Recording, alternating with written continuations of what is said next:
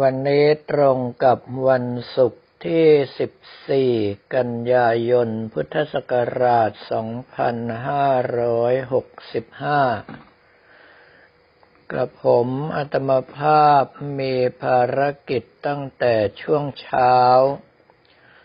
คือได้มอบรางวัลคนคู่คุณธรรม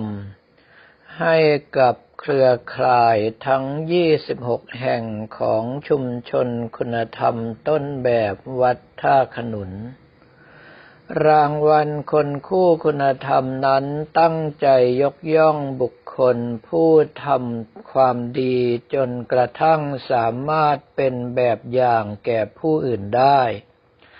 และเป็นบุคคลที่ตั้งใจทำความดีต่อเนื่องกันมาเป็นระยะเวลาอันยาวนาน บุคคลที่ทำความดีนั้นสามารถแบ่งออกเป็นสองประเภท ประเภทแรกคือทำความดีเพราะอยากทำ ท่านทั้งหลายเหล่านี้จะทำได้ทนทำได้นาน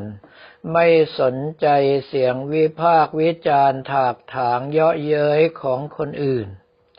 อีกประเภทหนึ่งคือบุคคลที่ทำความดีเพราะอยากดี ประเภทนี้ถ้าผลความดีไม่ตอบแทนในระยะใกล้ก็อาจจะหมดกำลังใจไปเลย รางวัลคนคู่คุณธรรมของสภาวัฒนธรรมอำเภอทองผาภูมินั้น ตั้งใจที่จะให้กับบุคคลทั้งสองประเภท คือประเภททำความดีเพราะอยากทำก็จะได้มีเครื่องยืนยันว่าสิ่งที่เขาทำนั้น บุคคลอื่นมองเห็น และยกย่องในสิ่งที่เขาได้กระทำต่อเนื่องมายาวนาน ประเภททำความดีเพราะอยากดีก็จะได้เห็นว่ามีผลของความดีตอบ คือได้รับใบประกาศเกียรติคุณ ได้รับเงินรางวัล ได้ออกสื่อมีชื่อเสียงยืนยันว่าสิ่งที่เขาทำนั้นถูกต้อง เป็นสิ่งที่สังคมยกย่อง แต่ว่าสิ่งทั้งหลายเหล่านี้ถ้าท่านทำความดีเพราะอยากทำท่านก็จะทำได้ทนทำได้นานไม่ท้อถอย ถ้าทำความดีเพราะอยากดีแล้วผลความดีไม่ตอบแทน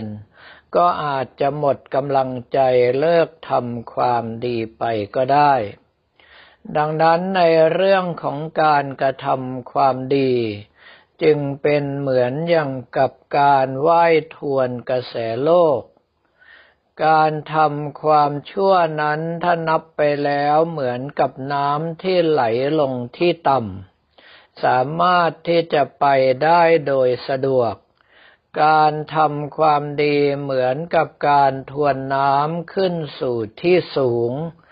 ทั้งหนัก ทั้งเหนื่อย ต้องทนกับการเยาะเย้ยถากถาง แม้แต่กระผมมัตมภาพเองในระยะแรกที่เริ่มทำความดี แล้วเจอการเสียดสีทุกรูปแบบ ยังได้แต่งกลอนเอาไว้เตือนใจตนเองว่า เมื่อแรกทำความดีสิ่งที่พบคือประสบ ความเจ็บปวดรวดร้าวแสน ถูกเยาะเย้ยถากถางทั้งดินแดน ซ้ำมิ่นแคลนดังเราไซไร้ฝีมือ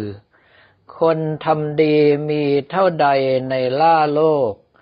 คิดว่าโชคจะเข้าข้างเจ้าหรือ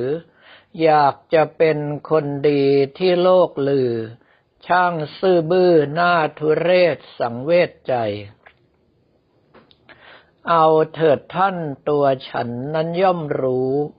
ว่าฉันทำอะไรอยู่ไหวไม่ไหว เมื่อท่านติก็เป็นครูดูต่อไป ถ้าไม่ดีเชิญติใหม่ไม่ว่ากัน ไม่ย่อท้อต่อคำใครในโลกล่า ปณิธานหารกล้ายังคงมั่น จะทำดีให้เลิศฟ้ากว่าไกลวัน ตราบจนถึงซึ่งนิพพานฉันจึงพอ ตอนนั้นต้องเรียกว่าเป็นการแต่งกลอนระบายอารมณ์ของตนเอง มาถึงตอนนี้ก็ยังนึกขำว่า ถ้าเราไม่ไปแบกสิ่งที่คนอื่นเขาทำเอาไว้ ก็ไม่ต้องมาเสียเวลาแต่งกลอนแบบนี้อีกฝากเอาไว้สำหรับท่านทั้งหลายที่ทำความดีแล้ว มีแรงเสียดทานมีแรงกระทบสูงมากนำเอาบทกลอนนี้ไปเป็นเครื่องเตือนใจตนเอง ว่าสิ่งที่คนอื่นเขากล่าวมาว่ามา ก็คือสิ่งที่เป็นมุมมองของเขา ส่วนตัวเราทำอะไรเพื่ออะไรนั้น ตัวเราจะเองจะเป็นผู้ที่รู้ดีที่สุด แล้วหลังจากนั้นกับผมอัตมภาพก็ได้ทำการเจิม ฉัดยอดเจดีย์พระพุทธเจติยคิรีของวัดท่าขนุน ซึ่งพระพุทธเจติยคิรีนั้น พระครูสุวรรณเสลาพร หลวงปู่สายอัคควังโส อดีตเจ้าคณะอำเภอทองผาภูมิ อดีตเจ้าอาวาสวัดท่าขนุน ท่านได้สร้างเอาไว้เสร็จเรียบร้อยตั้งแต่ปี 2534 ผ่านมา 31 ปี กระผมอัตมภาพทำการบุรณะไปแล้วสองรอบ เมื่อปี 2544หนึ่งรอบ และเมื่อปี 2562 อีกหนึ่งรอบ มาถึงปีนี้ปรากฏว่าฉัดยอดเจดีย์นั้นได้ผุพังลงมา ตอนแรกพระในวัดก็บอกว่าจะทำการซ่อมด้วยตนเอง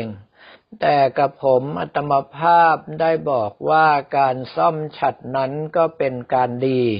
แต่ว่าเสียเวลาเนิ่นนาน เพราะว่าเราไม่ใช่ผู้ชำนาญการ อีกประการหนึ่งพี่น้องไม่ว่าจะเป็นมอญพม่าทวายกะเหลี่ยงหรือว่าลาวพม่า ซึ่งคำว่าลาวพม่านี้จริง ๆ แล้วก็คือไทยโบราณ แต่ว่ามีสำเนียงพูดคล้ายกับคนลาว เมื่อมาถึงเมืองไทยแล้วเอ่ยปากออกมา คนไทยก็ไปว่าเขาเป็นคนลาว แต่ความจริงเป็นคนไทยเชื้อสายไทยโบราณที่โดนกวาดต้อนไป พร้อมกับสมเด็จพระนเรศวรมหาราชในครั้งเสียกรุงครั้งที่หนึ่งนั่นเอง พี่น้องทั้งหลายเหล่านี้นิยมในการสร้างฉัดยอดเจดีย์และสร้างพระเจดีย์เป็นที่สุด กระผมอัตมภาพจึงมอบให้หลวงตาดำ พระดำริสันติกโร วัดวังปะโท ซึ่งเป็นสัตธิวิหาริกที่กระผมอัตมภาพเป็นพระอุปชาบวชให้ ให้ท่านทั้งหลายไปบอกกล่าวแก่ญาติพี่น้องและเพื่อนฝูง ให้ช่วยกันทำบุญกุศลในส่วนนี้ ในเมื่ออยู่ๆบุญใหญ่ก็หล่นทับลงมา หลวงตาดำใช้เวลาแค่ไม่กี่วัน ก็สามารถรวบรวมปัจจัยซื้อฉัดยอดเจดีย์ทั้งห้าหลังใหม่เอี่ยมอ่องมาได้ นำมาให้กับผมอัตมภาพทำการเจิมเป็นปฐมฤกษ์แล้วก็มอบหมายให้ท่านทั้งหลายเหล่านั้นนำไปฉลองที่วัดวังปะโท จะกี่วันกี่คืนก็แล้วแต่ เมื่อฉลองเสร็จสับเรียบร้อยแล้ว ก็ให้กำหนดวันที่ 29 กันยายน พุทธศักราช 2565 เวลาระหว่าง 8 โมงถึง 9 โมงเช้า ให้นำฉัดมาสวมถวายเป็นพุทธบูชา ที่ยอดเขาพระพุทธเจติยคีรีวัดท่าขนุน ตรงนี้ก็นับว่าเป็นบุญใหญ่อีกประการหนึ่ง ที่พี่น้องไม่ว่าจะเป็นมอญพม่ากะเหลี่ยง ทวายลาว ตลอดจนกระทั่งคนไทย ได้ร่วมกันสร้างกองบุญการกุศลตรงนี้ แล้วกับผมอัตมภาพก็เป็นประธานในการทำบุญถวายบุรพาจารย์วัดท่าขนุน ซึ่งความจริงวัดท่าขนุนนั้นน่าจะมีประวัติที่ยาวนานมาแล้ว แต่ว่าเพิ่งจะมาปรากฏชัดในปี 2472 ที่มั่นใจว่ามีประวัติยาวนานกว่านั้นก็เพราะว่าเมืองท่าขนุนนั้นเป็นเมืองหน้าด่านมาตั้งแต่ตอนปลายกรุงศรีอยุธยา ในเมื่อเป็นชุมชนไม่ว่าจะเป็นค่านิยมของคนไทย คนพมา่า คนมอญคนกะเหรี่ยง มีหมู่บ้านที่ไหนก็ต้องสร้างวัดที่นั่น จึงทำให้มั่นใจว่าวัดท่าขนุนนั้นต้องมีมาพร้อมกับเมืองท่าขนุนตั้งแต่ต้น เพียงแต่ว่าเมื่อมาปรากฏหลักฐานชัดเจนในปี 2472 ที่พระองค์เจ้าอ่อนประพันธ์รำไพกับพระบรมวงศ์เธอพระองค์เจ้าอดิศัยสุริยาภา พระราชธิดาทั้งสองพระองค์ในสมเด็จพระปิยมหาราชในหลวงรัชกาลที่ห้ากับเจ้าจอมมารดาอ่อน ซึ่งทั้งสองพระองค์นี้มีพระอุปนิสัยชอบในการเดินป่าเดินเขาเป็นอย่างยิ่ง เมื่อได้มาประพาสป่าทองผาภูมิแล้วติดใจ ก็ได้เดินทางมาซ้ำอีก พร้อมกับได้ขอพระราชทาน พระพุทธรูปรัชกาลหน้าตักประมาณหนึ่งศอกสององค์ และทันมาดฝีมือช่างหลวงที่สามารถถอดประกอบได้นำลงเรือมาถวายหลวงปู่พุกอุตมะปาโลเจ้าอาวาสวัดท่าขนุนในช่วงนั้น จึงทำให้ปรากฏหลักฐานเป็นลายลักษณ์อักษรที่ชัดเจนขึ้นมา ชาวบ้านทั้งหลายจึงระบุลงไปว่าหลวงปู่พุกเป็นเจ้าอาวาสวัดท่าขนุนรูปที่หนึ่ง ถัดมาเมื่อหลวงปู่พุกล่วงรับดับขันไปแล้ว ชาวบ้านก็ได้นิมนต์หลวงปู่เตะเน่งโอภาโสพระกะเรียงนอก คือเป็นพระกะเหรี่ยงที่มาจากประเทศพมา่า มาช่วยดูแลรักษาวัดอยู่ห้าปี แล้วหลวงปู่เตะเน่งก็ได้ทุดงกับพม่าไปแล้วไม่ได้ย้อนกลับมาอีกเลย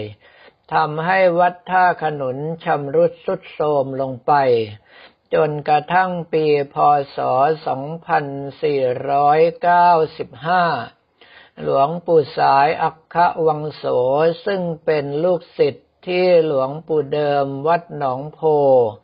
ได้เมตตาถ่ายทอดวิชาการต่างๆให้ ได้เดินทางทุดงมาทางด้านนี้ เพื่อที่จะข้ามไปยังประเทศพมา่า เมื่อเห็นสถานที่สงบสงัดเหมาะแก่การปฏิบัติธรรม หลวงปู่สายจึงได้ปรา กฏอยู่ปฏิบัติธรรมที่วัดร้างท่าขนุน ชาวบ้านทั้งหลายในยุคนั้นนำโดยท่านกำนันจำรัดนกเล็ก ก็ได้เข้ามาอาราธนาหลวงปู่สายเป็นเจ้าอาวาสแต่ว่าหลวงปู่ท่านก็ไม่ได้รับปาก เมื่อทุดงข้ามไปพม่าจนกระทั่งกลับมาปักกรดบริเวณนั้นอีกวาระหนึ่ง ชาวบ้านท่าขนุนได้นิมนต์ซ้ำ หลวงปู่สายกล่าวว่าครูบาอาจารย์ของท่านคือหลวงปู่น้อยเตชะปุญโญท่านพระครูนิพันธ์ธรรมคุตเจ้าอาวาสวัดหนองโพยังมีชีวิตอยู่ต้องไปกราบขออนุญาตให้ครูบาอาจารย์ท่านเอ่ยปากอนุญาต ท่านถึงจะกล้ามาเป็นเจ้าอาวาสให้ที่นี่ จนกระทั่งปลายปี 2497 ท่านกำนันจำรัดนกเล็กพร้อมด้วยคณะจึงได้เดินทางไปยังวัดหนองโพจังหวัดนครสวรรค์ กราบรีหลวงปู่น้อยเตชะปุญโญ ขออนุญาตหลวงปู่สายอัควังโสให้ไปเป็นเจ้าอาวาสที่วัดท่าขนุน เมื่อได้รับอนุญาตแล้วก็ได้แห่หลวงปู่สายลงเรือมาเป็นเจ้าอาวาสและได้รับการแต่งตั้งเป็นเจ้าอาวาสอย่างเป็นทางการเมื่อวันที่หนึ่งมกราคม 2498 แล้วทำการพัฒนาวัดสืบมา แต่ว่าหลวงปู่สายเป็นพระที่รักสงบ เมื่อโดนญาติโยมรบกวนมากๆ จึงได้ละทิ้งตำแหน่งเจ้าอาวาสและตำแหน่งเจ้าคณะอำเภอทองผาภูมิ หนีเข้าป่าไปเป็นเวลาถึงเจ็ดปี ในระยะนั้นทางกาญจนบุรี คณะสงฆ์ก็ได้ส่งพระภิกษุมาดูแลวัดอยู่หลายรูปหลายวาระ แต่ว่าไม่มีใครสามารถทนความลำบากอยู่ได้ เพราะว่านอกจากจะเดินทางลำบากแล้ว